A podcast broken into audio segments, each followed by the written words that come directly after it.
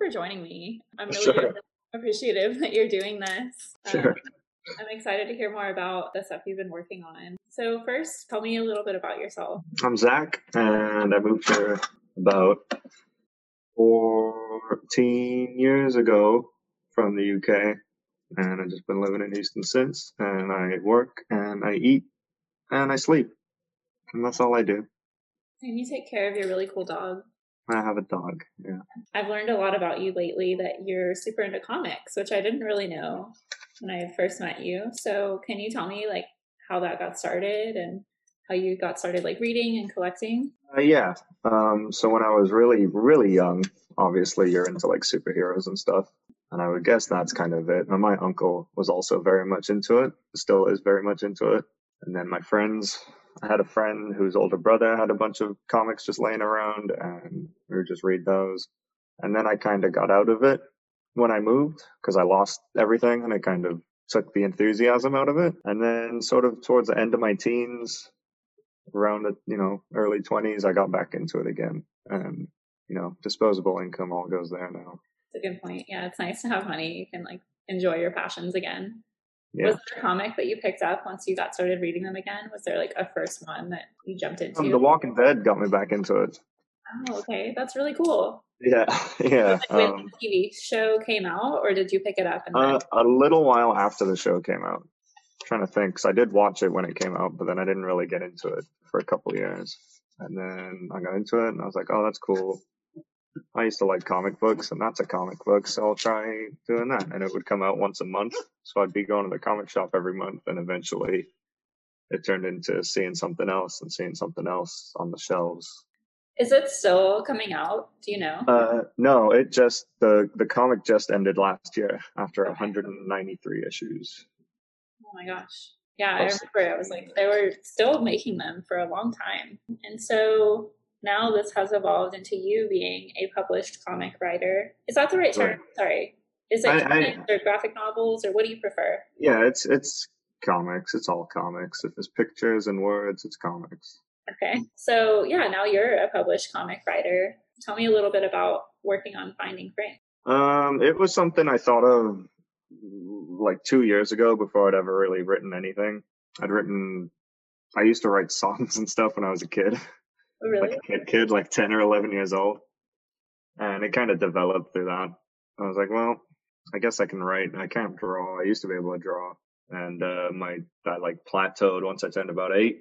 Like I still have an eight year old's drawing ability and not a good eight year old's. But, uh, yeah, so I kept writing and stuff and it just started out as an idea and I just wrote scribbly notes in a notebook and then ended up developing another story that I wrote a bunch of. And I thought, well, this is kind of a huge, huge story. So let me try something smaller, smaller scale, more compact. And that's what this is.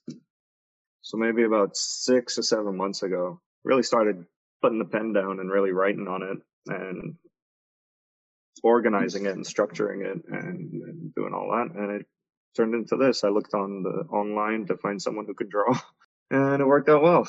That is so awesome. I'm really proud of you. I think it's Yeah, so I'm excited. Yeah. And so I wanted to know, like, kind of about the process of the writing and the drawing and all of the back and forth. Was there any challenges or any, like, unexpected surprises, good or bad, that you came across? Um, nothing surprising because like I I I'm pretty familiar with the industry and the and the back the ins and outs. But what I did find was trying to fit it into like a 22 page or a 24 page story Mm-hmm. and making it actually feel like a story in those 24 pages or 22 pages. That can be kind of tough because it's spread out. You know, it, the whole story takes place over like over 100 pages, but you've got to make each individual issue feel like its own story too. That you're not missing out if you didn't get this one or that one or the next one or the one before it, because that's what a lot of mainstream comics do these days. And and you know, you you you get issue 16, you're gonna have to get issue one through 15 to figure out what's going on, Yeah. and you're gonna have to get issue 17 onwards to figure out how it ends. And that's that's kind of a bummer because four bucks a month or four bucks every two weeks or however often they come out is a bit much. Yeah, for sure. It adds up. yeah, definitely. So, can why is there a page limit? You said 20, Um, 24 pages. That's just like the standard uh, comic issue is about 22 pages. It it changes, you know, from publisher to publisher and even story to story. They're not all 22 pages, 24 pages. Mm-hmm. But that seems to be the standard. And I didn't want some funky number to like 37 pages or something ridiculous like that.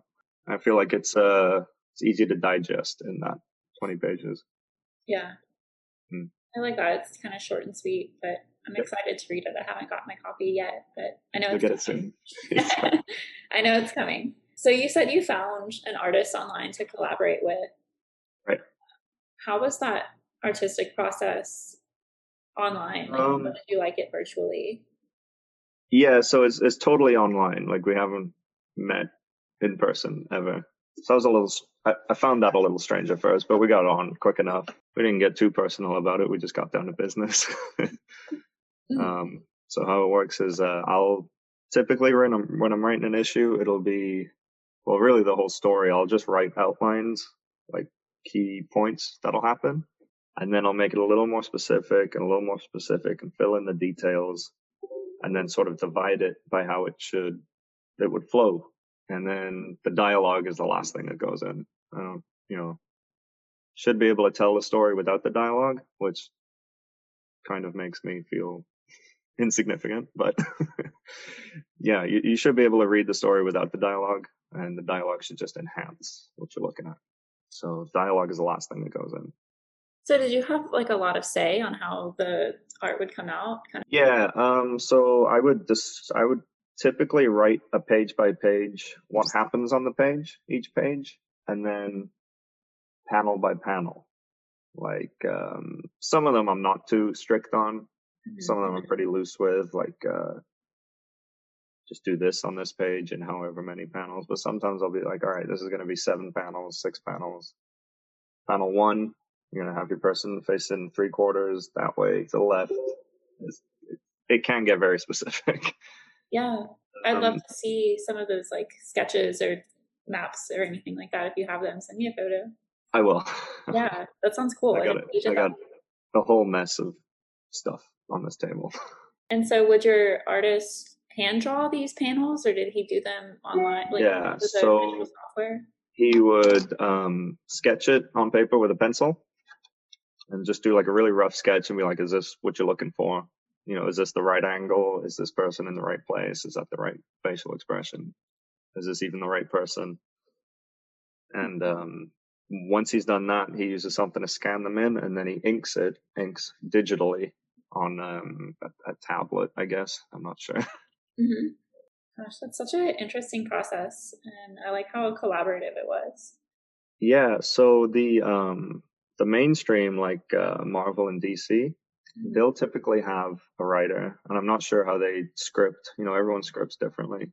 You can have a writer, penciler, who will do the layouts and the, the sketching.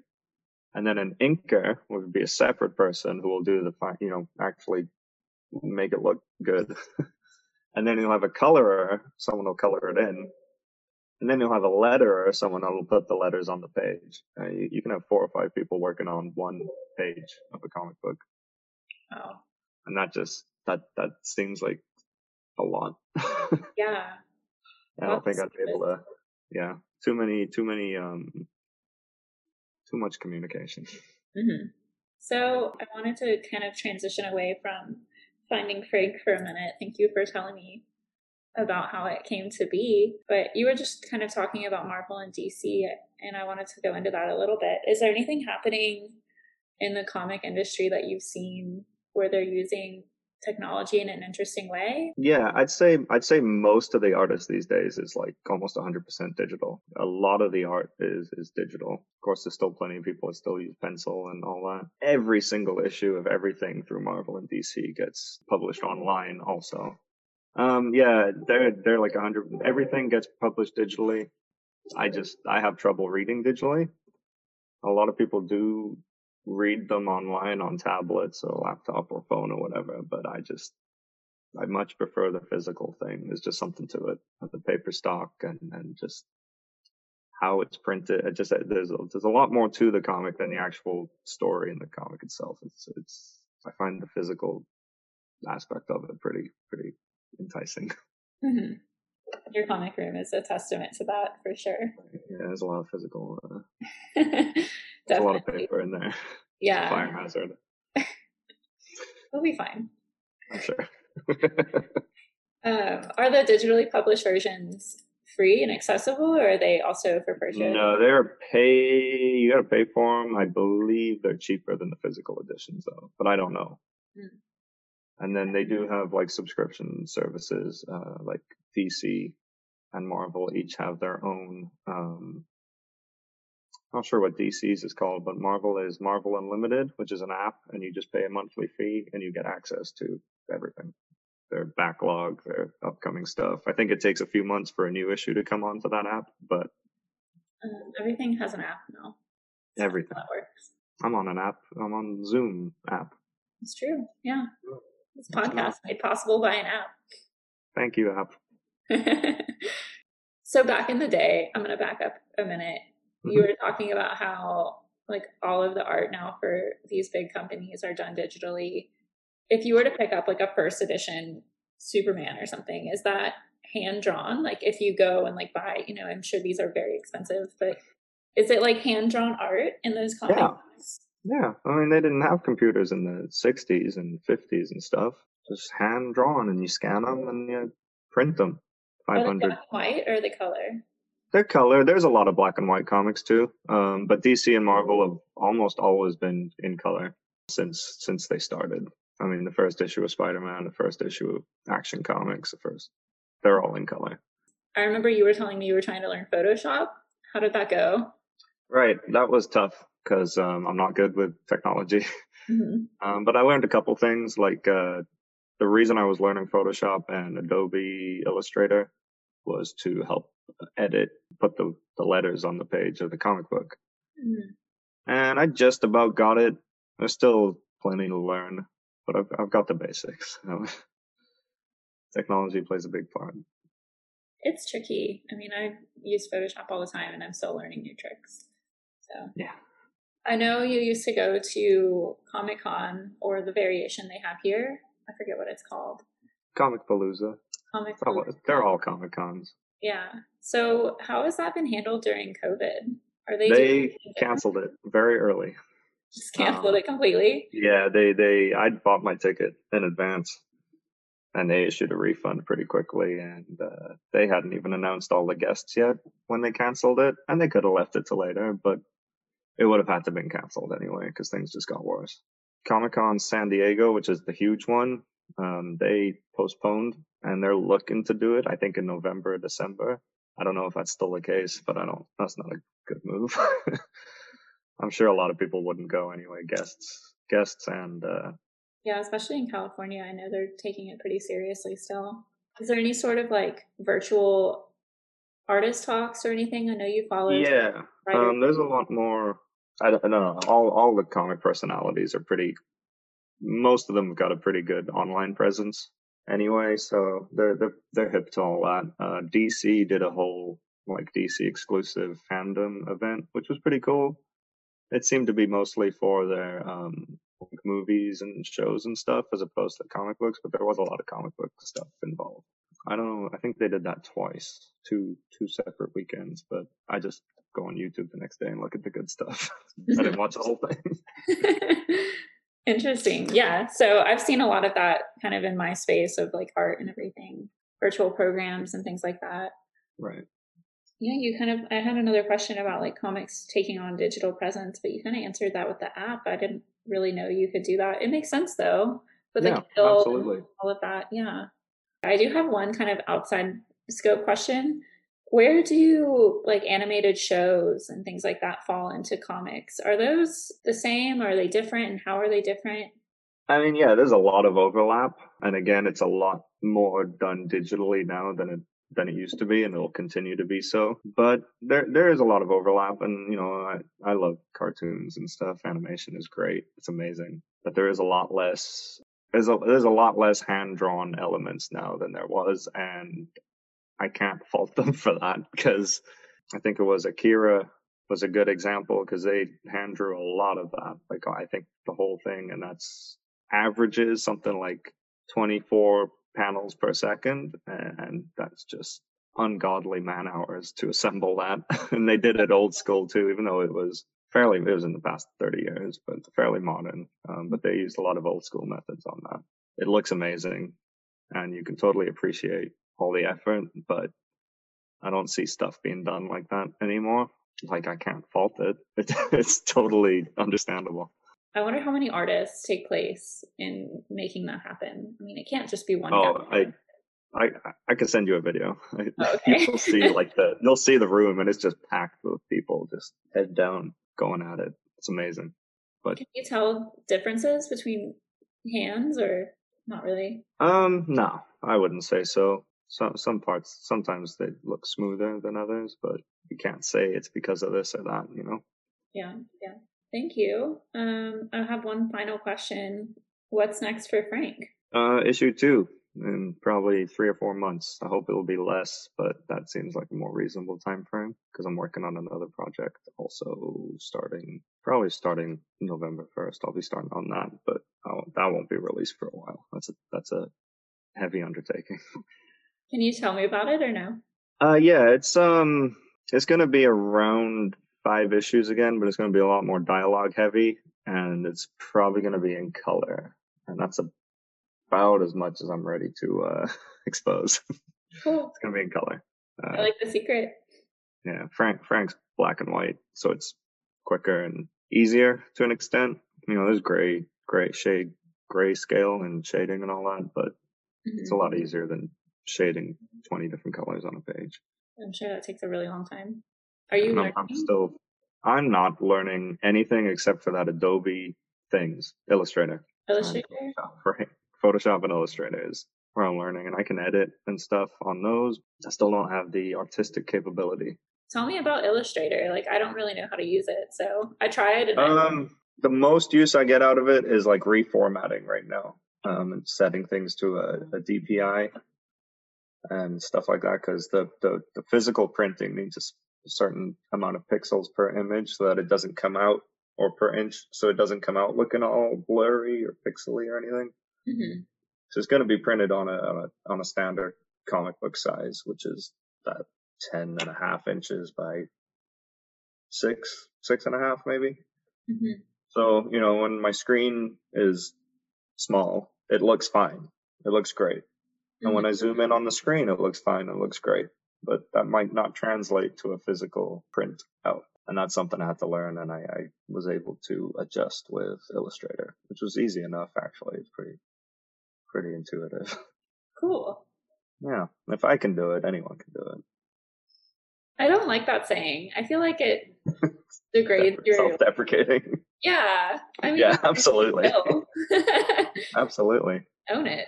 You learned something new and you created this really cool comic. If I can do it, it? nobody else can do it. You're the only one. Tell me Um, about the print process really quick. How does that go? So they proof it? Yeah, so i you don't have to get a proof because it does take longer, but I'm very particular about how I want it to feel. I don't want just any old paper uh, and laminate and satin and matte and, and paper stock and all that hmm nonsense. So I got a free sample pack from Mixam is is the company I'm cho- I chose. I found them through someone else who printed a comic, and they they yeah they sent me a pack with different examples of what they have and how the papers feel, and they have it written down what what I'm holding, like 80 80 pound or or 70 or satin or matte or or uncoated paper. I wanted to do uncoated paper for the longest time, but then I learned that the ink is more likely to bleed a bit and won't look as sharp, which sometimes that's okay. But with this, it's all very heavy black ink, very heavy black ink. So I feel like that might have bled out more. So I decided to go with a satin finish, which is supposed to keep it tight, keep a sharp line. So uh, I'll find out if that's the case in about a week. That's why you do the proof, right? It helps. I That's- just had to print yeah. something similar. That's why I did the proof. I didn't want to end up with 50 copies of something and be like, mm, you know what? Could have changed that. Yeah. So I'll end up with one copy. and I can see what I can change. I'm so excited to see it. Me too. I'm so excited for everyone else to see it, and I, I just, I wish it, and everything didn't. I wish everything was just like that, but I feel like the patience that I've had with it, I've worked on it for a very long time. I, I feel like the patience will pay off. If I rushed it, I probably still think it's cool, but maybe not as good as it can be. I'll never think it's as good as it can be. You know, I could I could spend this editing process for another six months, but I, I want to get it out there. It's important to just share it. I mean, I think a lot of artists struggle with that. Is just it's never going to be perfect. How do you know when a piece is done? Exactly. Exactly. Just uh, you know, do do your bit, but don't overthink it. Don't get too meticulous. I do have a tendency to do that. For sure. I'll try not to. I'll try not to. It's fun. That was fun. Thank that you. That was very fun. Yeah, great. Well, well, thank you. Yeah, for sure.